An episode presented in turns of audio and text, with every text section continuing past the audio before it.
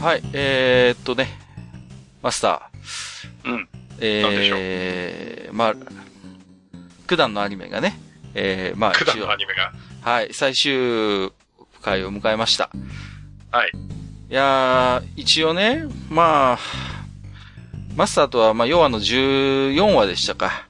で、ね、なんとなくお話をしましたけれども、はいはい。まあ、その答え合わせって言ったら変な話なんですけどね。いろいろと多分お互いに思うところあの時点、では、うん10話、10話までだったんだっけ？はい、そうでしたね。はいね。で、まあ一応ね、えー、終わりましたんで、なんとなくね、一応ほら、まあ、あのー無印の獣フレンズの頃から、なんとなくこう、愚者級でもね、喋ってきたところもあるんで、はいはいい。ろいろと今日はまあ、あのー感想というか、思うところがあるんであればお互いに喋ろうかなということで。うんはいはい。はい。えー、どっちから喋ります？まあ、大体、あの、前向きな話にはならないと思うので。そうですね。それは最初に、だからええ、おあ断りので。、2、2のことを、あの、こよなく、こう、うん愛しているという方はですうんうんね、ちょっと、バックしてもらった方が、そうですね。ええまあ、身のためかなとは思いますね。はい。僕はね、その、それはそれでいいと思ってるんです。やっぱり、獣フレンズ2は2で好きだよっていう方は、僕はやっぱり、うん、全くもってそのこと自体がね、あの、どうこういうつもりは全くないですから。いやうん、実際ね、あのーまあ正直な話で、その、獣フレンズの1はあんまり好きじゃなかったっていう人が、あの、2は、いや、そんな悪くなかったんじゃないっていう、うん。うん。あの、感想を書いてるのを実際に読ませてもらって、はい。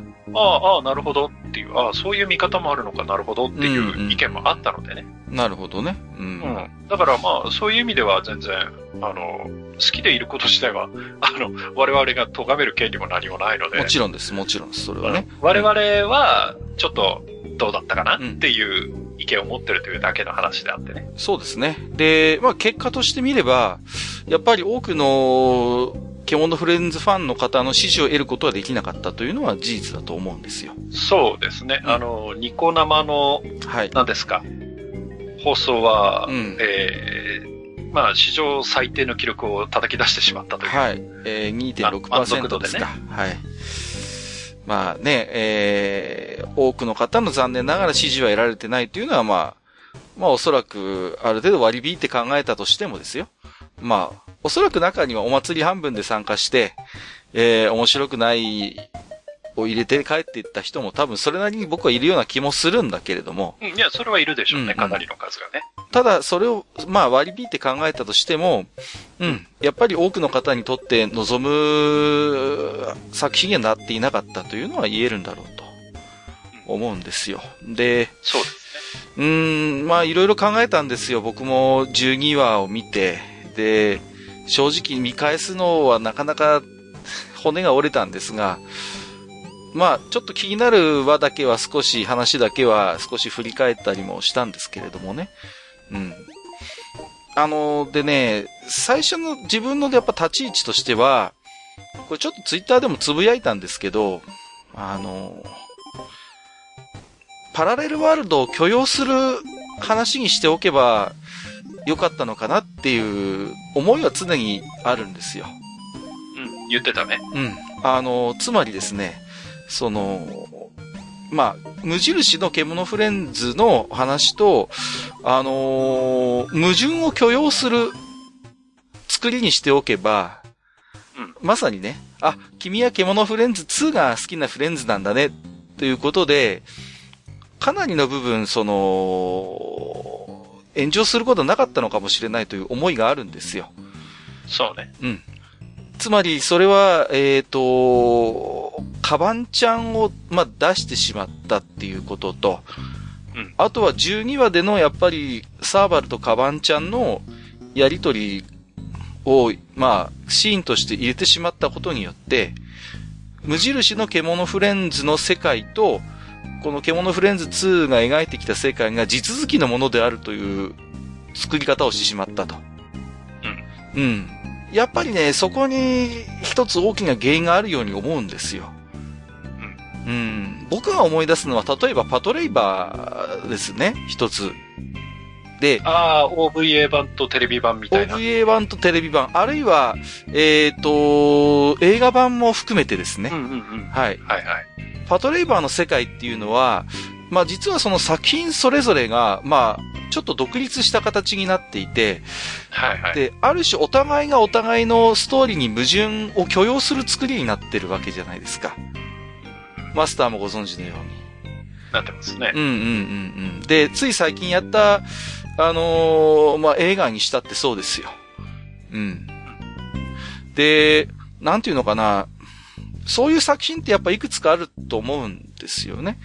そういう、まあ、キャラクターはキャラクターとして、あるいはそのキャラクターに付随するストーリーとして、まあ、あのーある種、こう、思い思い描くという。例えばその、マーベル・シネマティック・ユニバース以前のアメリカンコミック、アメコミの手法もそれに近いかもしれない。まあ、様々なキャラクターがいて、まあ、最近で言えば、キャプテン・マーベル、ミズ・マーベルですか。あれも随分歴史のあるキャラクターではあるけれども、あの、思い思いに、その時代時代で作家さんがキャプテン・マーベル書いてるわけですよ。で、当然、設定とかにも、あのお互いの書き方で矛盾はいっぱいあるし、はいはい。うんうんうん。でもそれはそれとしてこう許容される消費のされ方をしてるんですよね。うん。まあ、それがね、一つマーベル・シネバディック・ユニバースという一つの大きな、まあ、アベンジャーズという柱になる作品を中心とした世界観に、まあ、再構築をしていったわけですよ。マーベルのアメコミっていうのは。で、あの MCU の世界に組み込まれた、あの、マーベルキャラクターたちっていうのは、もうお互いがお互いにこう矛盾のない形でこう接触しているという形に再構成されてるんですよね。で、結局 MCU に入ってしまうと逆に、個々のキャラクターっていうのはお互いにストーリー的に矛盾を許さない存在になるわけですよね。で、それがものすごく高度な部分できちんとストーリーが構築されているから大変高い完成度になってるわけで。で、獣フレンズ2に関して言えば、そこがちょっとやっぱ中途半端だったんじゃないかなと思うんですよ。つまりそれはその獣フレンズプロジェクトっていうまあ大きなまあプロジェクトがありますよね。まあアニメを中心として他にもまあキャラクターであったりとかコラボ企画であったりとかコミックもありますよね。で、そういうトータルのそのメディアミックス戦略の中で獣フレンズ2を無印の獣フレンズと矛盾を許さない形で作ってしまった。ところが、矛盾を許さないカバンちゃんの存在によってスストーリーを地続きなものにさせておきながら、他の部分の演出について言えば、いかにもパラレルワールド的な作り方をしてしまったわけじゃないですか。サーバルにしたってそうですよ。ね。ハニワさんもこの前言ってましたけど、とてもじゃないけど、無印のサーバルと同じサーバルとは思えない。で、カバンちゃんにしたって、そうですよね。あのーね、なんでこう、あのーラッキーさんっていう言い方をしないのか。あ他のキャラクターにしたってそうですよね。12話で象徴だったのは、人の手下っていう表現が出てきたんですよ。そうそう、出てきた。さすが人の手下ってね、さすが人の手下っていう。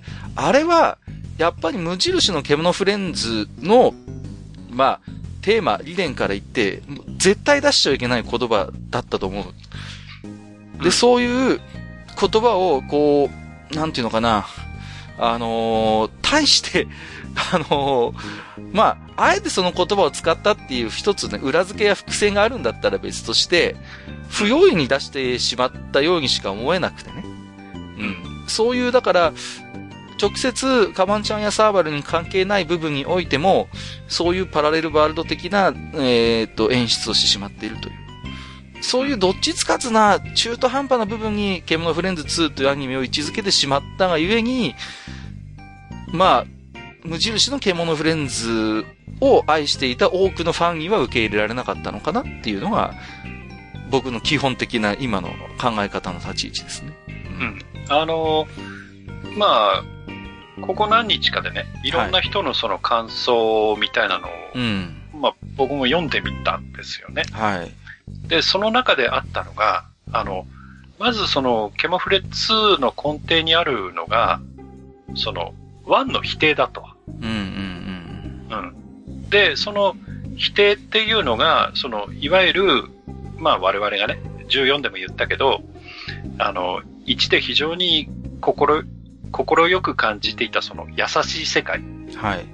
うん。その人、まあ実際に人じゃないんだけど、人のフレンズと、そのフレンズたちが、その、お互いを肯定し合って、決して否定をしない。そして、獣はいてものけ者はいないっていう世界っていうのがワンの世界だったんだけれども、はい。それを、要は否定にかく、否定しにかかったと。うん。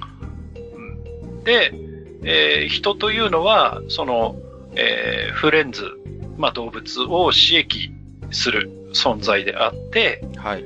えーフレンズっていうのはその人に従う存在であると。うん。で、えーその間には、その、何？友情とかということではなく、その、明らかな、その、なんていうかな、その、えー支配というかそういう関係があるんだよ。うん。で、そこから外れているものがビーストであり、またセルリアンであるみたいな、その世界の書き方をしてるみたいな、まあ、感想というかね、あの考察があってね。うん。まあ、ある意味なるほどと思ったんですよ。はい。はい。で、そう考えると、えーまあ、キュルカスなんて言われちゃってるけど、キュルルの行動にしてもうん。納得がいくところが出てくると。確かにね。うん。うん。ただ、その、えーそういうふうにね、あの、続編にあって、その、一作目の世界観をぶち壊しにかかるっていう作品って別に、ケモフレだけじゃなく、いろんな映画とかでも実際にあって、そうそう。人気シリーズには、まあ決して珍しくない手法なんですよ。うん。うん。ただ、ただ、大抵そんなにうまくはいってない。なかなかね。うん。で、さらに、それを、その、許容するような素地があってこその、その前作の否定なわけですよ。そうですね。うん。うん。だけれども、果たして、ケモフレという、その、特にあれはメディアミックスで、まあ、いろいろ潰れちゃったりもしてるけど、ゲームもあればう、ん。アニメもあれば、漫画もあればっうん。ていう、いろんな展開をしてるという、そのメディアミックスで展開してるという、その、えー一つのシリーズの中で、その、まあ、一つ大きな柱になるはずのアニメの中で、しかも2作しかない状態で、はい。1作目を否定にかかるっていうのは、うん。その、まあ、作家性とかそういうものはちょっと置いとくにしてもう、ん。商売として考えたときに、はい。決していい手ではないと思うのね。まあ、そうですよね。うん。うん。だから、そこ、そんなことがわからないような商売下手な人たちじゃないはずなのに、うん。それをあえて強行したっていうのがね、うん。うん。でちょっと正直疑問に感じるところなんですよね。で。あの、うんやっぱり、こう、いろんな作品でその裏にテーマを込めたりっていうのはよくやることだけれども、はい。その、ケモフレっていう作品を考えたときに、うん。あの、まあ、確かに1もね、その、裏の設定がすごくって、考察さんもいろいろ動いてって、まあそういう楽しみ方を結局してしまった作品ではあるけれども、うん。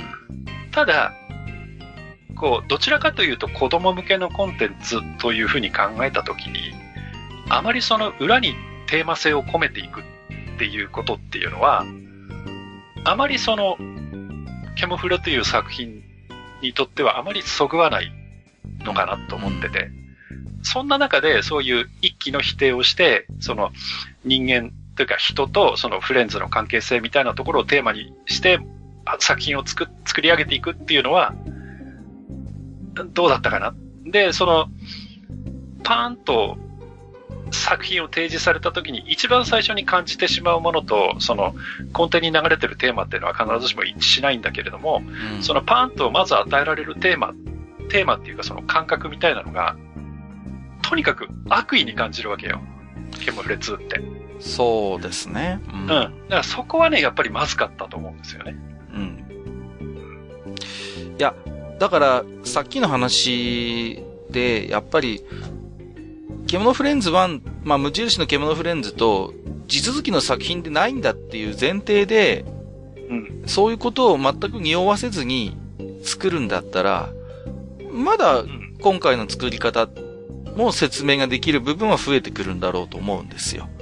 うん。あ、こういう形もあるんだよね。こういう獣フレンズのあ物語もああり得る、起こり得るよねっていう捉え方ができればいいんだけれども、うん。やっぱり、うんストーリー的に地続きにしてしまって、かつ、その、 one で描いてきたあ理念みたいなものを、やっぱりまあ継承してない。まあさらに言うならばそれを否定するような演出があったことはやっぱり間違いないのであって。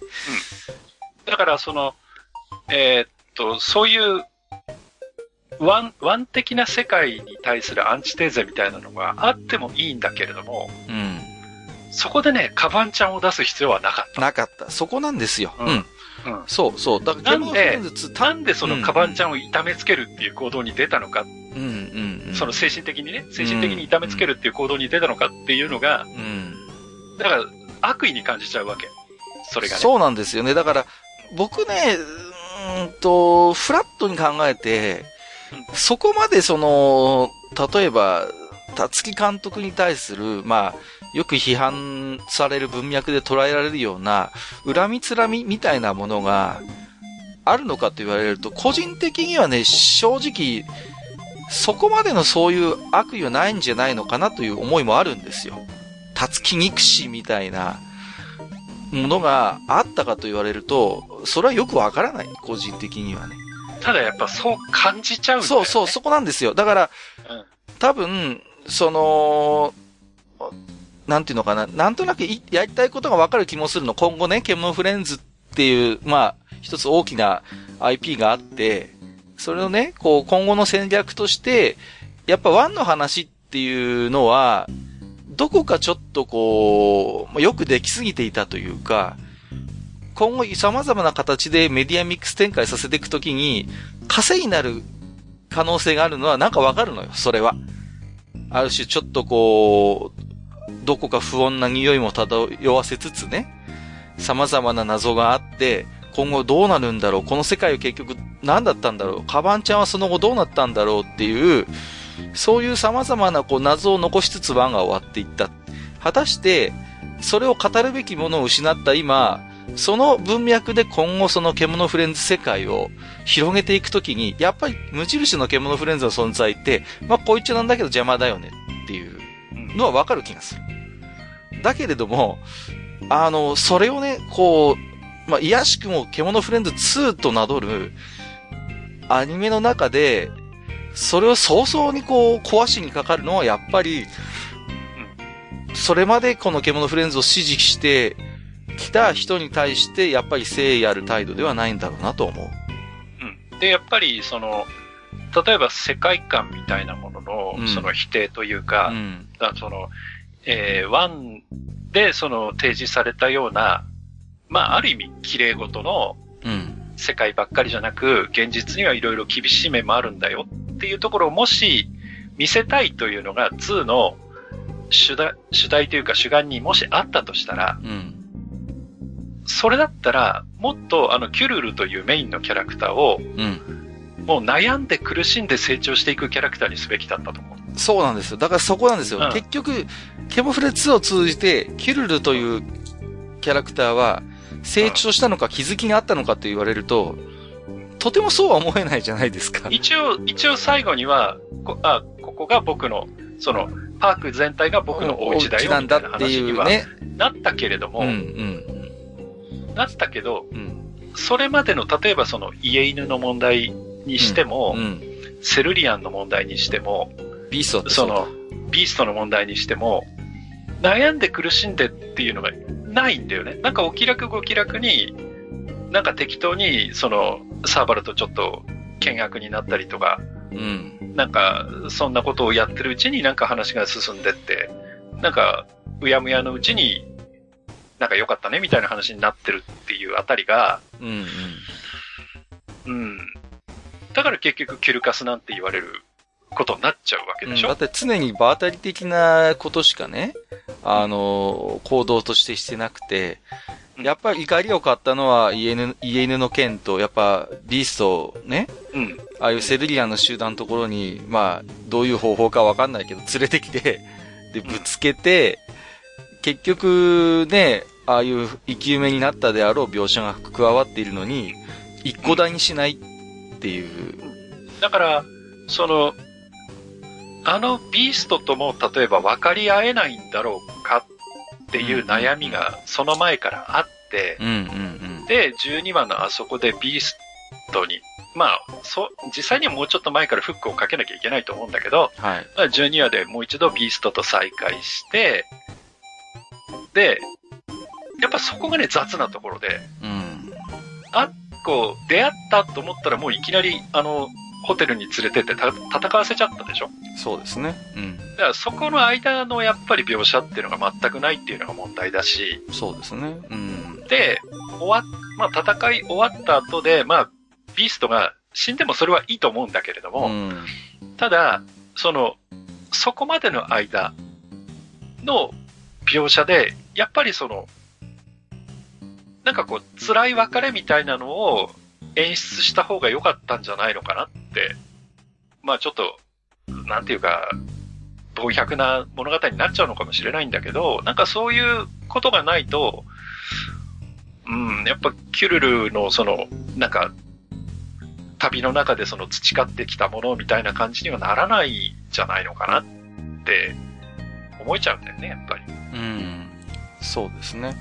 で、まあ、なんていうのかな、もう一つの大きなね、獣フレンズプロジェクトっていうのがまだまだ続きますっていうことを、まあ、制作陣がおっしゃっていてね。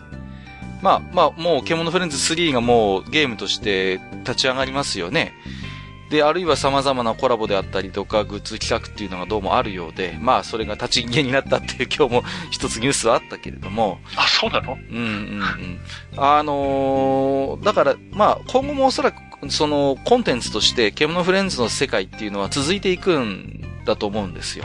続けていくつもりなんだと思う。ね。その、制作委員会とかにしてみれば。うん。ただ、あのー強く思うのは、獣フレンズっていう世界全体の、あの、グランドデザイナーが多分、いないんですよ。いや、それは、あの、総監督なんじゃないの？いや、だって、総監督はじゃあ、その獣、無印の獣フレンズも含めた、統括的なプロデュースできてますかっていうことですよ。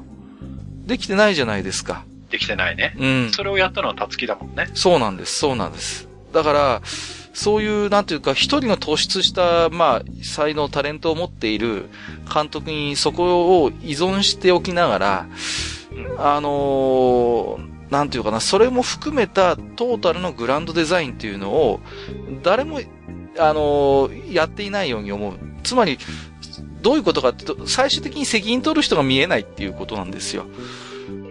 で、やっぱりこの時代って、今の時代って、やっぱ制作者、まあ制作者サイドのチームで、やっぱりこう、そういう、なんていうのかな、表に立たなきゃいけない人って必須だと思うんですよ、この時代って。やっぱり。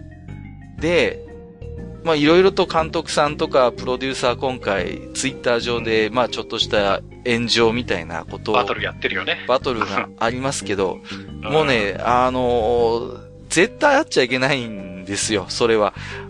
あのせめてだから、ああやって、ああいう、だから、うん、直接、かつて、まあ、ケモフレファンとされる人と、バチバチバトルやったりとか、ブロックとかっていうことが、もう、あまつさえ進行中の話だったからね、アニメが、こう、進行中にそういうことがあるっていうのは、やっぱり、あの、いろんな意味で良くないですよ。で、もうなんていうのか、だから、ファンへの誠実な対応っていうのが、やっぱ、まあ、いろんな考え方あるんです、あると思うんですよ。制作陣は、そんなわざわざ直接、そういうファンと対峙する必要はないっていう意見もあるしね。うん。あるいは少なくともアニメが進行してる間は黙っておくべきだっていう意見も、まあ、それはそれで説得力はあると思う。ただ、やっぱり、うーんと、特にね、今回の2がこういう作り方をするアニメであったのであるならば、やっぱりそういう統括的な人間がやっぱり必要であって、で、そういう、まあ、いろんな意味でこう、矢面に立たなきゃいけない人って、もしかしたらこれからの時代必要になってくるのかもしれない。ましてや獣フレンズプロジェクトはこれからも続いていくわけだから。じゃあ誰が獣フレンズプロジェクトの顔なのっていう時に、こうそういうパッと思い浮かぶ人が、ああまりいない。あるいはちょっと陰謀論的というか、こう、憶測のレベルで、あまり良くない文脈でそういう人が語られる。誰が裏で糸引いてんだ、みたいな、そういうこう、邪推の的になってしまうっていうのはやっぱ全体として不幸ですよ。役職的に言ったらやっぱり総監督なんじゃない？だんまり決め込んで何も出てこないけどさ。そうですね。まあ、で、いろんな彼に対しても様々な憶測が飛んでるし、ねやっぱり、彼がやっぱ説明をするべきなんだと思うんですよ。こうなってしまった以上はね。じゃないと、これをね、あの以前マスターとも話しましたけど、準用門の時だったかな。うんうん。話をしましたけれども、やっぱこういう時に、その役割をやっぱ引き受けなきゃいけない人はもうみんなが分かってるんだけれども、その人が出てこないっていうところがありますよね。うん。いや、役職者の辛いところですよ、そこは。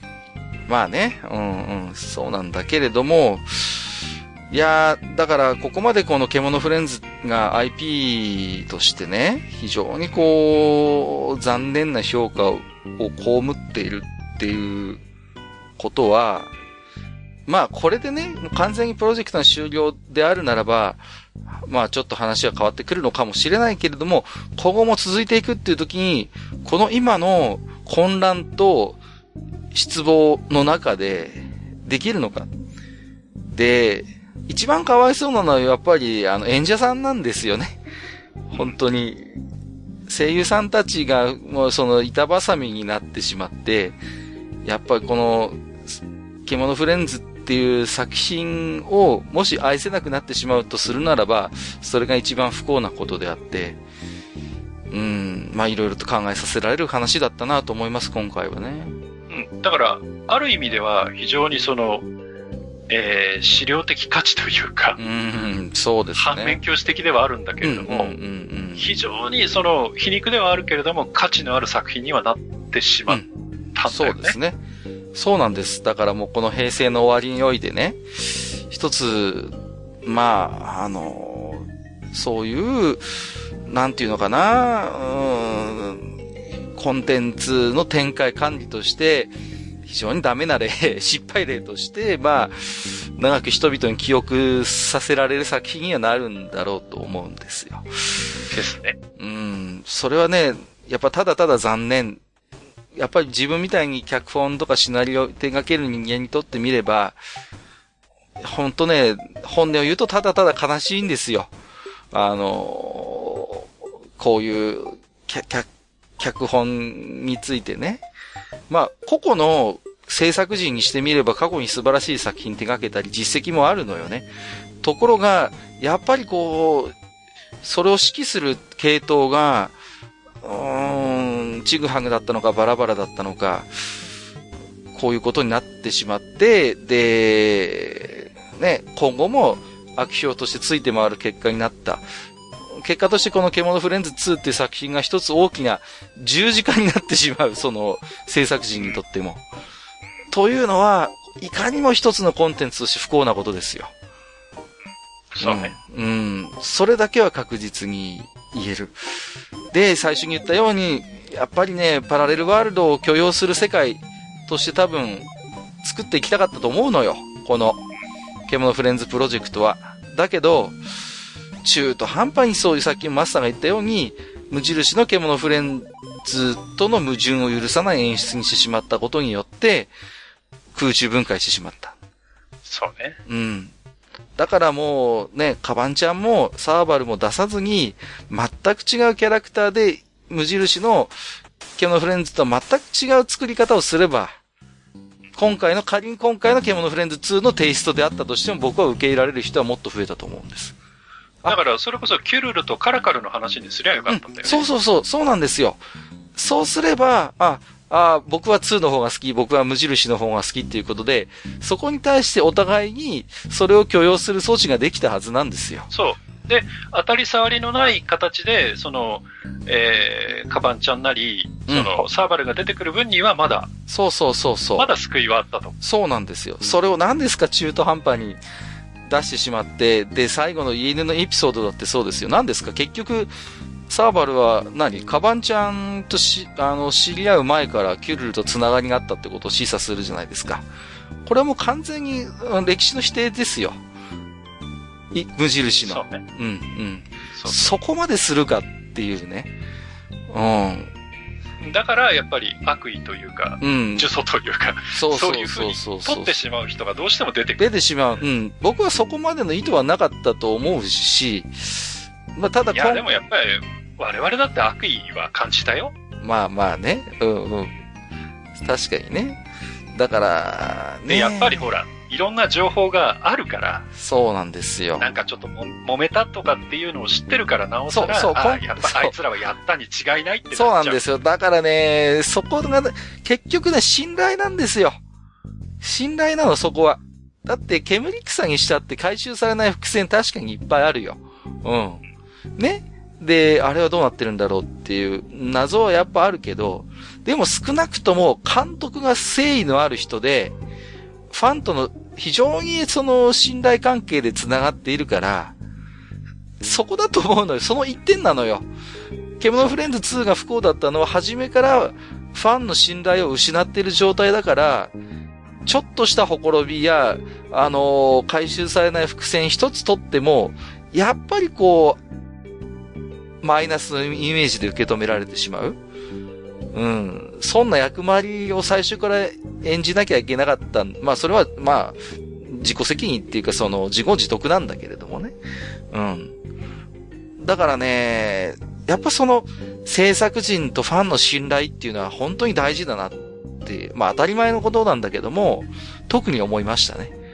で、やっぱりその SNS っていうものが非常に大きな力を持ってるだけに、今ね、そうなあ。の、昔はそんなことなかったけどう、ん。今はやっぱりそこがどうしても効いてきちゃうっていうのはあるね。そうなんです、そうなんです。うん、うん、うん、うん。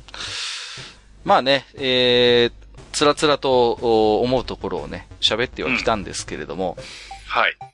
まあ、あのーやっぱりね、あ、なんですかね、こう、僕はね、決して無印の獣フレンズに対して、なんか円盤を買っていたわけでもないし、キャラグッズを集めたりとか、コラボイベントに行くようなこともないような、まあ人間、そこまでのこう、強い思い出がある方ではないんだけれども、ただやっぱり無印の獣フレンズをとても面白いな、すごいなと思っていた、み見ていた人間なんで、やっぱりこの、あ、なんていうのかな、その騒動も含めた、今回の獣フレンズ2に関して言えば、うん、やっぱり残念っていう思いがありますし、あとはやっぱ自分もシナリオを書く人間なんで、うーん、なんでしょうね、本当に、脚本がやっぱこういう、一つ何か過去に生み出してきたものを否定したり破壊するために振り回されてしまったという要素は否めないので、やっぱちょっと悲しいっていう思いは正直やっぱありましたね。うんいやだから、まあさっきも言ったけど、変な意味でその、あの、資料的価値があるというか、その、えー、後、後に対する教訓みたいな感じでのその、価値みたいなものが変についてしまった作品になっちゃったっていうところはあるけれどもうん。、はい。うん。まあ、どうなんでしょうね。やっぱりそこはこう、うん。逆に二次創作のいい、なんか、ないどこになってしまうような気がしいやー、あの、だから今回もね、もうすでに動画が上がってますけども、もう二次創作に救われてるっていう人が現にもう大勢出てきてるじゃないですか。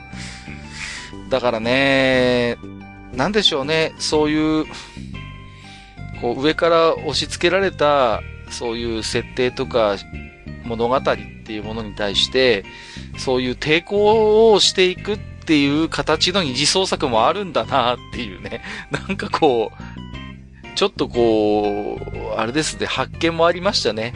うーん、ああ、二次創作ってやっぱり、基本はファンアートだと思うんだけども、やっぱり、うん、自分が信じたい物語を生み出していくっていう、そういうなんか、救いとしてのこう二次創作っていう形もあるんだなと思ってなんかね、そこはちょっとね、こう、うん、なんか、発見でしたね。まあ、ちょっとね、不幸な、えー、きっかけではあるんだけれども。まあ、そうですね。いろいろとまだまだ喋りたいところもあるとは思うんですけれども。まあ、とりあえず、アラフォー、アラフィフのおっさんはそんな風に見てたよということで。今回はいいですかね、とりあえずそんな形で。そうですね。あとはやっぱり、こう、丁寧に作ってほしいよね。うん。やっぱりね、単体で見た時も、いろいろ拙い部分はやっぱありました。それはね。そう。うん。だから、それはまあ、それこそ前も言ったけど、設定がガバなとことか。ね、さっきも言ったけど、その、どうやってその美術とその、あそこまで連れてったんだとか。そうそうそう。うん。やっぱりその、説明不足だったり、うん。あと、やっぱりその、一番ラストにその伏線の回収で持ってくるにしても、あの、ちょっとした 何、裂け目を飛び越えるにしても ちょっと笑っちゃうけどね。ちょっとやっぱり物足りないですよ、あれじゃ。うん、やっぱりね、うん、そういうご都合主義がちょっと目に余るところはやっぱり、あ、ね、昭和のアニメじゃないんだからっていうね。まあ昭和だったら、のアニメだったらそういうこといくらでもあるし、まあ笑い話にもなるんだけれども、やっぱりね、うーん、なかなか今の時代、ましてや、一つね、一時代を築いたコンテンツの続編としてはいかにも寂しい演出はありましたな。うん。はい。はい、そんなとこですかね。